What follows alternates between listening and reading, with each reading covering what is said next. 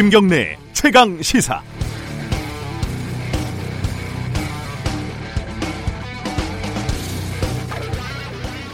생각해보면 조금 화가 나기도 하고 서럽기도 합니다. 요새 유행하는 영화 타짜 대사를 보면 뭐 묻고 더블로 가 이러잖아요.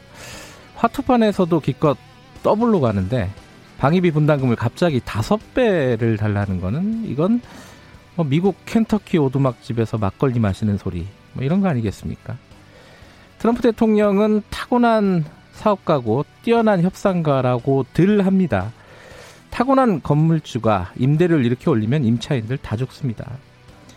그 난리가 난 최저임금도 1년에 겨우 10% 왔다 갔다 올랐습니다. 500% 올리자는 거는 이건 동맹이 아니라 한국 용병이 되겠다는 뜻으로 받아들여야 하나요? 여기에 일본과 지소미아를 복원하라고 한국 정부에게 유독 압박을 가하는 건 또 무슨 경우인가요? 우리는 한국을 신뢰할 수 없다고 한 국가와 군사정보를 공유할 수 없다. 이런 논리적으로 완벽한 명분을 가지고 있습니다. 그렇다면 적어도 우리뿐 아니라 일본도 압박을 해야지 공정한 게임이 되지 않겠습니까? 미국이 지소미아에 집착하는 것은 솔직히 중국 때문이라는 건 다 아는 얘기고요. 우리가 미국이 원했던 사드 때문에 중국이 얼마나 시달리고 있는데 이런 건 또 계산을 하지 않는 거고요. 우리 정부로서는 어려운 협상일 겁니다. 하지만 적어도 일방적으로 끌려가는 건 국익에도 국민들의 자존감에도 상처를 주게 되는 협상이 될 겁니다. 11월 14일 목요일 김경래 최강시사 시작합니다.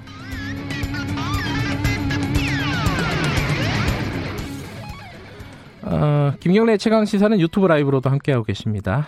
샵 9730으로 문자 보내주시고요. 짧은 문자는 50원, 긴 문자는 100원 들어갑니다.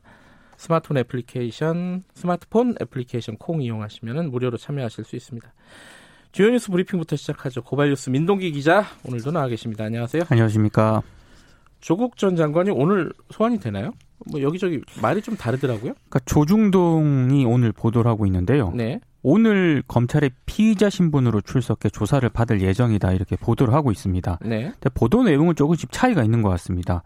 조선일보는 조국 전 장관 쪽에서 오늘이나 내일 중으로 소환 조사를 받는 것으로 검찰 쪽과 일정을 조율 중이다 이렇게 보도를 했고 네. 동아일보는 변호인단과 검찰이 상의를 해서 오늘 날짜를 결정한 것으로 알려졌다 이렇게 보도를 하고 있습니다. 네. 중앙일보는 오늘 소환 조사를 한다 이렇게 보도를 하면서도 조국 전 장관 쪽에서 출석 일정에 대해서 확답은 하지 않았다 또 이렇게 보도를 하고 있고요. 네.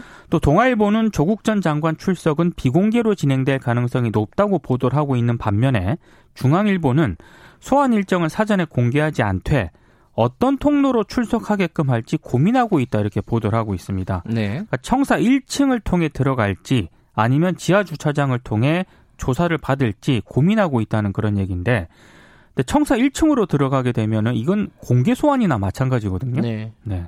보도가 조금 이상하긴 합니다. 뭐 검찰에서 공개 소환 이런 것들을 안 하겠다라고 이미 예전부터 밝혔기 그렇습니다. 때문에 예, 예. 안 할 가능성이 높겠죠. 근데 오늘 소환이 될지는 좀 봐야겠네요. 그렇습니다. 그나저나 오늘 참 수능이죠. 수능입니다. 예. 오프닝을 수능으로 할까 생각을 하다가 수능 치실 분들이 뭐 이미 다. 지금 거의 다 도착했을 시간이고요. 그죠? 지금쯤 정신이 없죠. 예. 네. 다들 지금 아직 못 가신 분들은 빨리 가시고요. 그렇습니다. 다들 차분하게 잘 치르시기 바라겠습니다. 나경원 자유한국당 원내대표는 어제 검찰 출석을 해서 조사를 받았어요. 네, 국회 패스트트랙 지정 과정에서 벌어진 의원 폭행 감금 사건과 관련해서 서울 남부지검에 어제 8시간 넘게 조사를 받았습니다. 네. 자유한국당 의원이 지금 한 60명이 고소고발이 됐거든요. 네. 조사에 응한 건 나 원내대표가 처음입니다. 어젯밤 10시 40분경 조사를 마치고 남부지검을 나왔는데요. 현재 자행되고 있는 여권의 총체적 불법 위협적인 상황에 대해서 소상히 설명했다 이렇게 얘기를 했고요. 자유한국당이 책임질 일이 있다면 원내대표가 책임져야 한다는 말씀을 다시 한번 드린다 이렇게 강조를 했습니다. 네. 검찰 조사에서는 당시 충돌의 직접 원인은 여권의 불법 사모임이었고 이에 따라 헌법에 보장된 저항권을 행사했을 뿐이다. 이렇게 혐의를 부인한 것으로 전해졌습니다. 이게 결국은 검찰이 선별적으로 기소를 할 가능성이 높지 않겠습니까? 그렇습니다. 예. 그러면은 중간에 조사받는 의원도 생길 가능성이 있어요. 네. 그죠? 조사하면서 본인의 해명을 이제 검찰에게 소명을 하기 위해서. 네. 그러면은 이 단일 대우가 무너질 수도 있는 상황이 올 수도 있겠다 이런 생각도 듭니다 지금. 네. 총선을 앞두고 있기 때문에요. 자칫 잘못하면 이거 총선에 출마 못하는 상황이 벌어질 수도 있지 않습니까? 있습니다. 그렇죠? 예. 자, 그 검찰 개혁과 관련해서 법무부가 추가적인 어떤 조치를 취하겠다고 밝혔습니다. 그러니까 직접 수사 부서를 추가로 없애는 방안을 법무부가 검토를 하고 있습니다. 네. 한 30곳 정도를 폐지하는 방안을 검토 중이라고 하는데요. 폐지가 검토되는 대상에는 서울중앙지검 반부패수사부 일부하고요. 서울남부지검 금융조사부 2곳도 포함이 된 것으로 전해지고 있습니다. 네. 법무부가 폐지를 검토하는 부서들이 없어지게 되면 전국 검찰청 41곳 가운데 직접 수사 부서는 한 너댓 곳만 남게 됩니다. 이런 방안은 지난 8일 김오수 법무부 차관이 문재인 대통령에게 보고한 검찰개혁 추진 상황에 담긴 것으로 알려졌는데요. 법무부는 이 같은 직접 수사 부서 축소안에 대해서 대검의 의견을 물은 것으로 전해지고 있습니다. 네. 대검은 전국 검찰청 의견을 수렴을 해서 법무부에 전달할 계획인데요. 오늘 조선중앙일보 등은 또 검찰이 이 같은 계획안에 대해서 강력 반발하고 있다 이렇게 보도를 하고 있습니다. 반발할 겁니다. 이 부분은. 그렇습니다. 검찰의 자존심도 있고 실질적인 어떤 나중에 전관으로서 활동할 수 있는 영역도 사실 특수부가 돈이 많이 되는 곳이기도 하고요. 네. 여러 가지 측면에서 보면은 저항을 할 가능성이 높죠. 위안부 피해자 손해배상 소송이 3년 만에 열렸다. 이거 왜 3년 만에 열리는 거죠?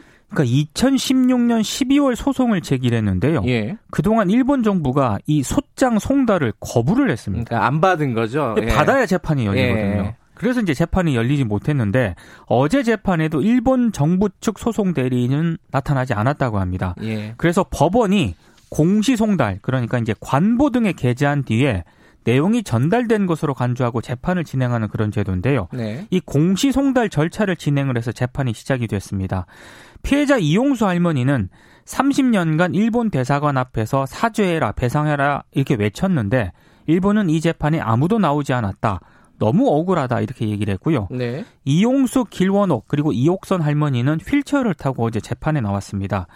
피해자 할머니분들은 책임을 회피하는 일본 정부를 규탄을 하면서 일본군 위안부 문제에 대한 법적 책임을 물어달라고 재판부에 호소를 했습니다. 네. 며칠 전에 저번 주였나요? 이 세월호 관련해서 구조할 당시에 헬기를 위급한 환자가 아니라 구조자가 아니라 피구조자가 아니라 네. 해경 간부들이 탔다. 뭐 이런 보도가 있지 않았습니까? 네. 관련해서 검찰 수사를 요청을 했네요. 그 가습기 살균제 사건과 4.16 세월호 참사 특별조사위원회가 네. 검찰 세월호 특수단에게 참사 당시 해양경찰에 대한 수사를 요청하기로 결정을 했습니다. 네. 사회적 참사 특별조사위원회가 어제 이제 전원위원회를 열었는데요.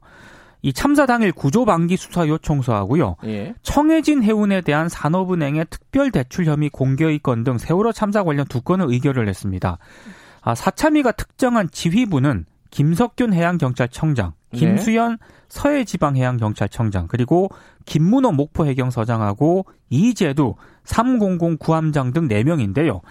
지난달 산업은행의 청해진 해운에 대한 불법 대출 혐의를 검찰에 수사 요청한 사실도 사참위가 어제 공개를 했는데요. 네. 사참위가 조사 과정에서 산업은행 직원들이 청해진 해운 측과 공모를 해서 시설자금 100억 그리고 운영자금 19억 5천만 원을 불법 대출한 정황을 밝혀냈다고 어제 이제 밝혔습니다. 네. 불법 대출에 관여한 사람들은 산업은행 직원 3명하고요. 감정평가사 1명, 청해진 해운 직원 1명 등으로 파악이 되고 있습니다. 검찰 특수단 수사를 좀 지켜봐야 될 것 같습니다. 그렇습니다. 마지막 소식 짧게 하나만 좀 전해주시죠. 전남 목포시 의원들이 사회적 약자층이 할당된 보건소의 독감 예방 주사 있지 않습니까? 네. 이걸 공짜로 맞았다가 경찰 수사를 받게 됐습니다. 상임위 회의실에서 보건소 간호사로부터 독감 예방 주사를 맞았다고 하는데요.